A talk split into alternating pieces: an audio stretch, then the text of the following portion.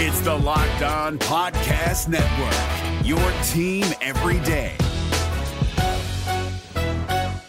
Kyle Krabs here, host of Locked On N F L Scouting. Join Joe Marino and me every day as we provide position-by-position analysis of the upcoming N F L Draft. Check out the Locked On N F L Scouting podcast with the Draft Dudes on YouTube or wherever you listen to your favorite podcasts. Welcome to the Locked On Steelers podcast. I am your host, Tony Serino, and this is your daily dose of all things Steelers. Today on the podcast, we are continuing our twenty eighteen Steelers positional preview, going through position by position and previewing each of them. Today, we are on wide receiver, an interesting group, uh, considering the kind of turnover we had year over year, uh, an unexpected turnover, you might say. I think a lot of people expected the Steelers to continue to add to this wide receiver group that a year ago, maybe a little disappointing, disappointing that Martavis Bryant didn't get going Uh, like we thought he might. Disappointing in that Eli Rogers, who was a very good slot receiver for this team in two thousand sixteen, took a step backwards. Uh, Juju certainly stepped up, but you know they certainly felt like we were going to have to add some talent there. They did in James Washington, but they also subtracted by getting rid of, uh, trading away Martavis Bryant to the Oakland Raiders. So here's what I'll say about this wide receiver group. I, I think it is the best wide receiver group we've had in the last three years, but I think it also might be the most shallow wide receiver group we've had in the last three years. And so we're going to talk about that today.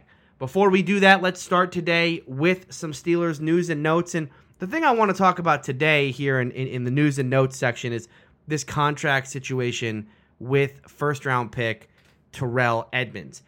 Still unsigned as a first-round pick, and I know there's been some worry amongst Steeler Nation. Uh, what is what exactly is going on with Terrell Edmunds? Why hasn't he signed just yet? Um, I, I said during rookie minicamp, I said during minicamp, I, I expected these guys to sign rather quickly, and most of them did, right? The Steelers have signed everyone but Terrell Edmunds, and uh, we are twenty days away from the start of training camp, and so, uh, yeah, I mean, I, I see why people are starting to, at this point to say, hey, you know, what, what exactly is going on with Terrell Edmunds? But again, the way the rookie pay scale works, there is not a lot of things that you're going to negotiate on, right? I think that the only things that they, they can negotiate on are like guarantee offsets and, and the, the guaranteed payment schedule and that kind of thing. Uh, there's not a whole lot that these two sides are even going to be negotiating on. Now, generally what happens in these cases is that there's a domino effect, right? A couple guys start signing, they start setting the market for those things, and then the rest of the picks around them just start signing, and that, of course, dominoes its way all the way up and down the first round. And you've seen that already, right? If you look at the eleven first-round picks that are unsigned at this point, the majority of them are between one and ten and twenty-eight and thirty-two, right? And twenty-eight being where Terrell Edmunds was selected. So, you know, it's, it's a game of chicken in some ways between these teams of once one of these teams signs, right, whether it be Taven Bryan, who was selected right after Terrell Edmunds, or, you know, Sonny Michel, who was taken yeah, thirty-one by the New England Patriots, right? Once these guys start signing their contracts, it sets the market for what Edmunds is going to do, or vice versa, right? If, if the Steelers get Edmunds in the door and set, set the kind of market for what this range of pick is getting, then that, you know, that's just going to domino its way through. And so that's why you're seeing, right, picks one through four, not signed yet. Once one of those guys signs, I think you'll see the rest of them come in. Um, the same can be said for twenty-eight through thirty-two. I'm, I'm, I'm again, it's twenty days away. I'm not worried that Terrell Edmunds is going to end up in any kind of holdout situation. It would be very, very silly in this day and age to have a rookie holdout given, you know, given the rookie pay scale and the way it works. I, again, I think the contract situation that we should all be uh, wondering about is Le'Veon Bell. And again, we're ten days away now uh, from that contract situation coming to an end. TurboTax experts, make your moves count. This is David Harrison of the Locked On Commanders podcast, and this Locked On podcast is brought to you by TurboTax. No matter what moves you made last year, TurboTax experts will make sure that they count for you. Did you say no to a big wedding and elope at the county courthouse? Well, that's a move. Did you go back to school to get your degree? That is a move. Did you relocate for a fresh start? That quite literally would be a move. Or maybe you moved into a houseboat instead of a house house, or you switched gears from rideshare driving to video game streaming, or maybe you just rode the stock market to the moon and back. Any of those things that you did or any other moves that you made, TurboTax experts make all your moves count, getting you every credit and every deduction you deserve, filing with one hundred percent accuracy and getting you your max refund guaranteed. So switch to TurboTax today. Make your moves. They'll make them count. See guaranteed details at TurboTax.com slash guarantees. Experts only available with TurboTax Live. All right, let's get to our wide receiver preview for the twenty eighteen season.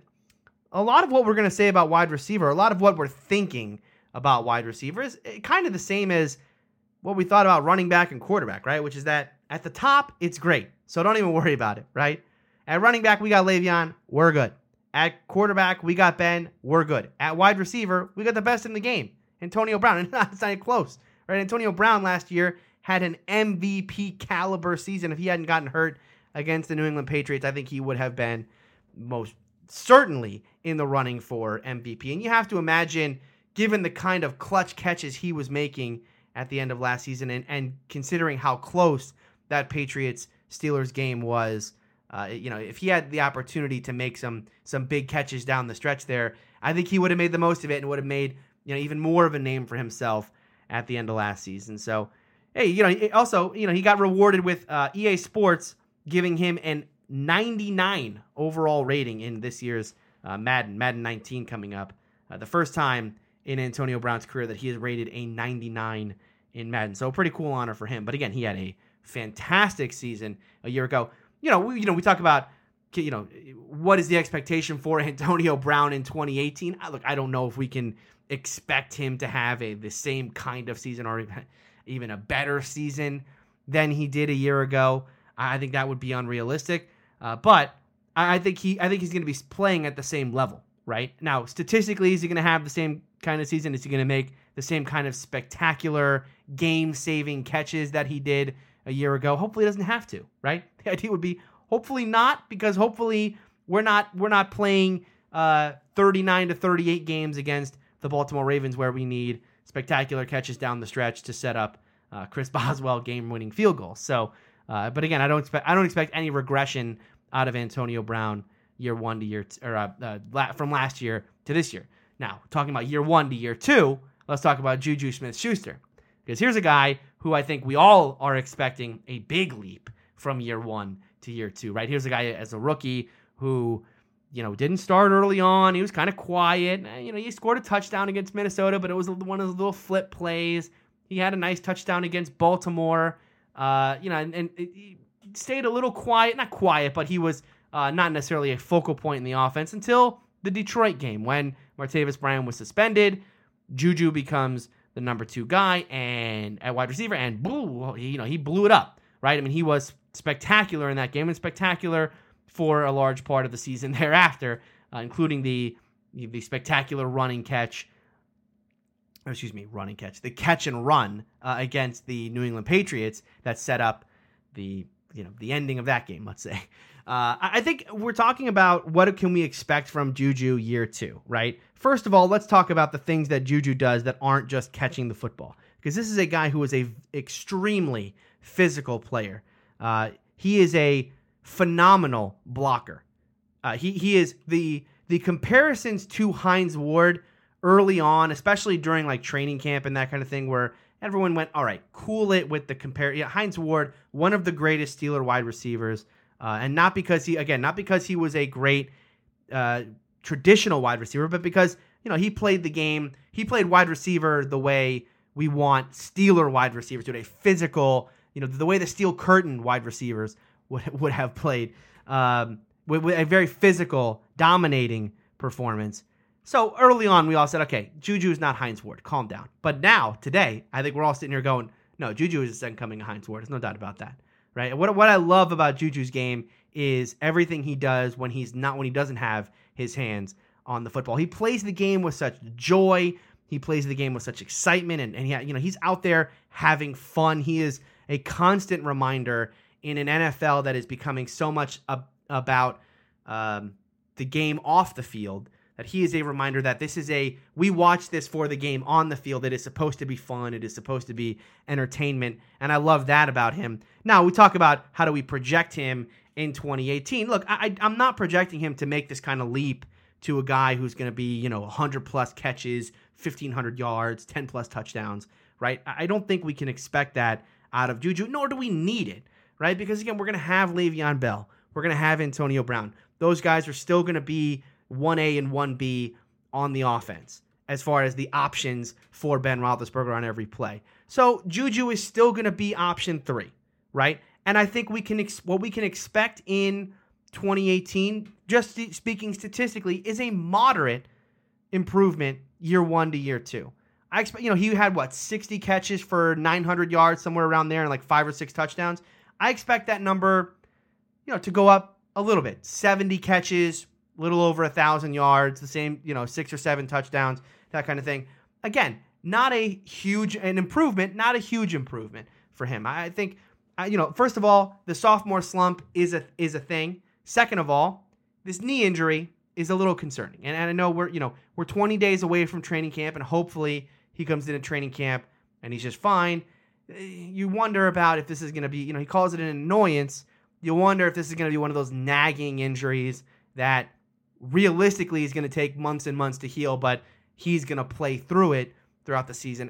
You know, it's a worry. It's certainly a worry for me. But again, not not something I think. I'm hoping that it doesn't uh, it doesn't hinder his season in that it becomes one of these injury riddled uh, sophomore seasons. James Washington, the Steelers' th- uh, second round pick out of Oklahoma State, is a guy we've talked a lot about on this podcast uh, after the Steelers drafted him. Of course, what he brings to the table is a vertical game, right? He is a deep threat wide receiver, not necessarily blazing speed, but he's got a little more nuance to his game, which I like.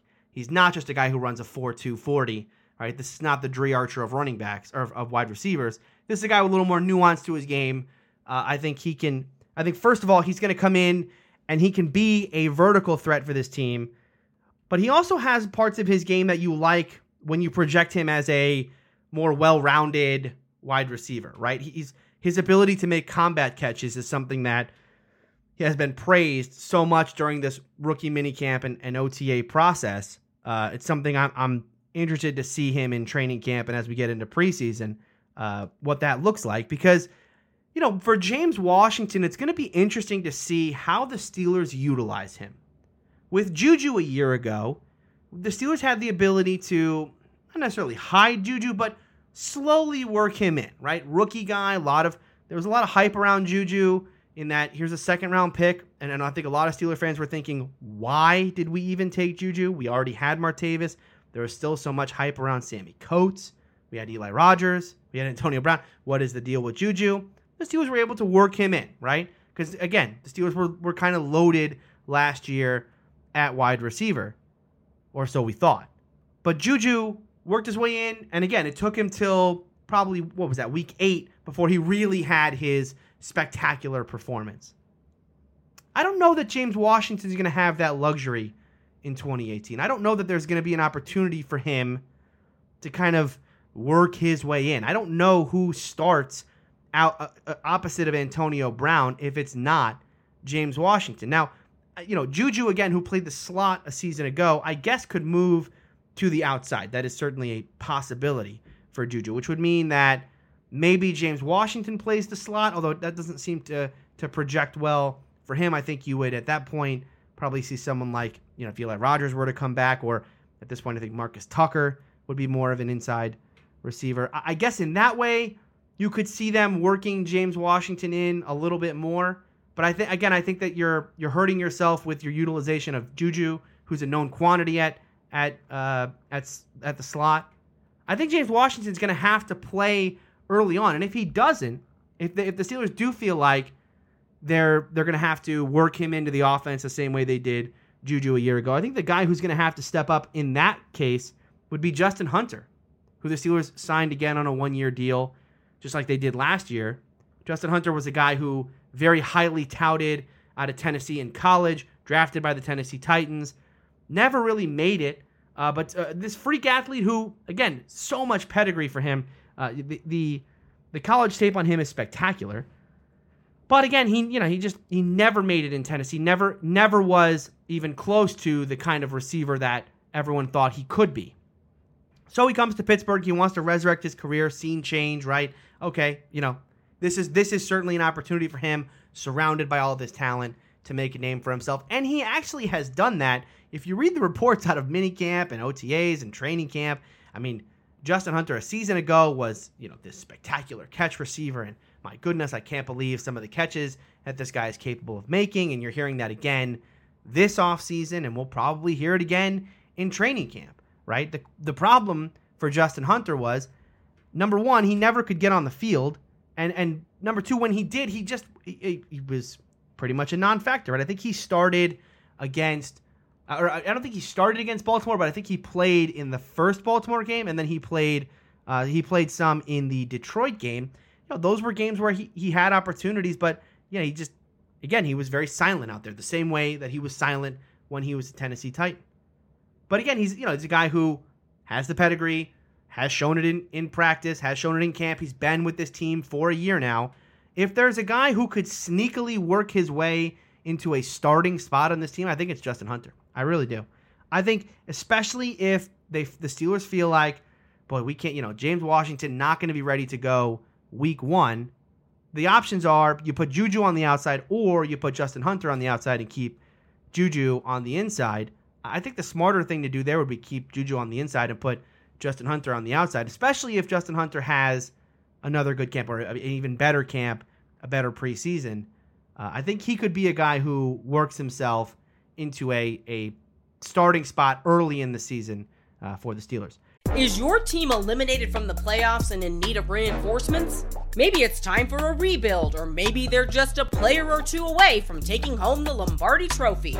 Either way, join Keith Sanchez and Damian Parson for Mock Draft Monday on the Locked On N F L Draft Podcast. They'll tell you which college football stars your team will be taking in the twenty twenty-four N F L Draft. Check out Mock Draft Monday on the Locked On N F L Draft Podcast, part of the Locked On Podcast Network, your team every day. Steelers also have Darius Heyward-Bey on the roster, and he's a, at this point in his career, pretty much a special teams specialist, but he's very, very good as a special teams player. I don't, I don't see him getting cut unless something weird happens where the Steelers have to want to keep a roster spot open for like a punt return guy or something like that. And the Steelers feel like even if they kept Heyward-Bey, he would likely be as an inactive. And so there's no point in keeping a special teams guy inactive every week. And so in that way, I guess he could potentially get cut. But uh, I think in all likelihood, he makes the roster. I really think everyone we've talked about so far at this point, given the way the roster is today, are likely to make the roster. And that leaves one spot open. And I think that's going to come down to Marcus Tucker versus Quadri Henderson. And the X factor there, of course, is Eli Rogers. And, and how soon can Eli Rogers come back? And not just how soon can he come back? Because, you know, if he's ready for the start of training camp, that's awesome. If he's not ready until midway through training camp, or let's say somewhere mid, mid preseason, that's worse. But the real question for Eli Rogers is going to be, what Eli Rogers are we getting? Because let's not forget that Eli Rogers a year ago was not the same player we saw in two thousand sixteen. That was not two thousand sixteen Eli Rogers, right? You know, for me, the, the play that stands out for Eli Rogers' twenty seventeen season is the dropped touchdown against the Detroit Lions early in that game. If he catches that ball, I mean, the Steelers take a take a lead early. You know, they they don't have to struggle back and forth in this in this game where, you know, neither side can score, and the Lions are putting up all these yards, but not points and that kind of thing. It would have changed the complexion of that game early on. And and Eli Rogers, I thought one of the, his best traits in two thousand sixteen was his, his ability to make some pretty tough catches.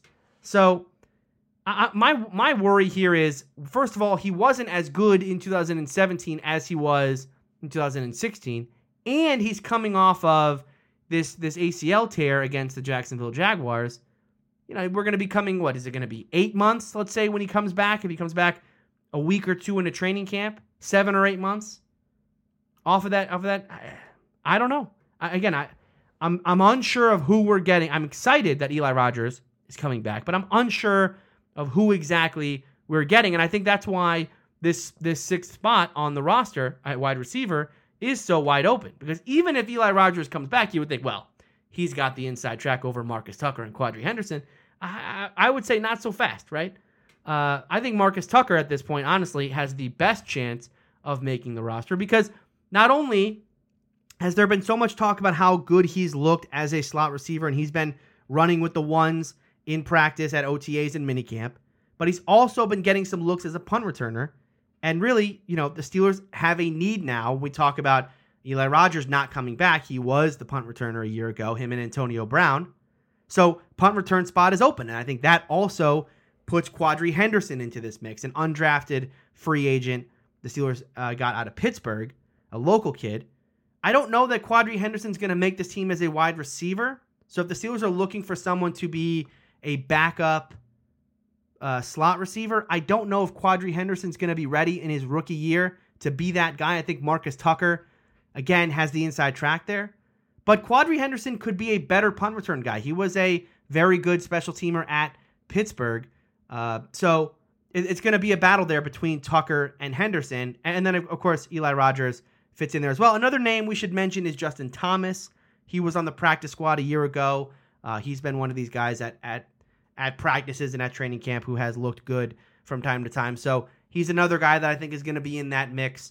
Uh, I think I think it is going to be three or four players. We talk about Marcus Tucker, Justin Thomas, Quadri Henderson, and Eli Rogers competing for one spot. Now, we talk about the guys above them and, and could could some of them beat out a player above them. I think, yes, if James Washington looks great and the Steelers are have no problem starting him year or uh, week one, then I think Justin Hunter's role in the team becomes a little more, uh, it, it becomes easier to get to get rid of him because if some sort of injury were to happen to Washington where you needed to, to bring in another outside receiver, you would have Juju, who could play on the outside, and you would also have Darius Heyward-Bey, who not the not the greatest player to play on the outside, but you could see it, right? So you could see potentially Eli Rogers, and let's say Eli Rogers making the roster and Marcus Tucker making the roster, or Marcus Tucker making it as the backup uh, slot receiver, but Quadri Henderson making it as the punt returner. I could definitely see those uh, being the case. So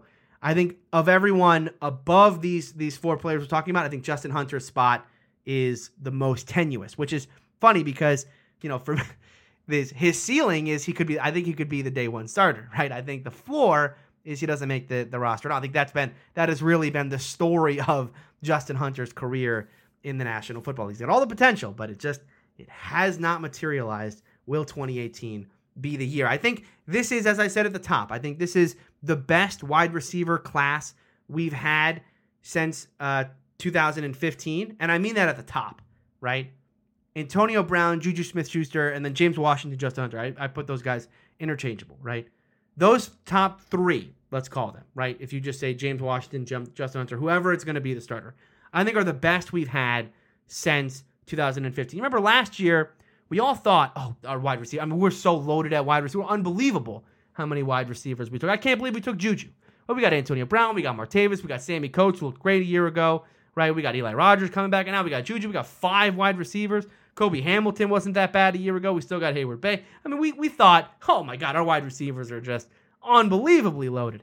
And then Sammy Coates gets traded to the Browns. Martavis looks like he's a shell of himself. Eli Rogers, what happened to you? And now we're, you know, we're, thank goodness. Could you imagine what would have happened a year ago at wide receiver if Juju didn't turn out to be a rookie of the year candidate at wide receiver? What would have happened to this team a year ago if if he, if they didn't have Juju?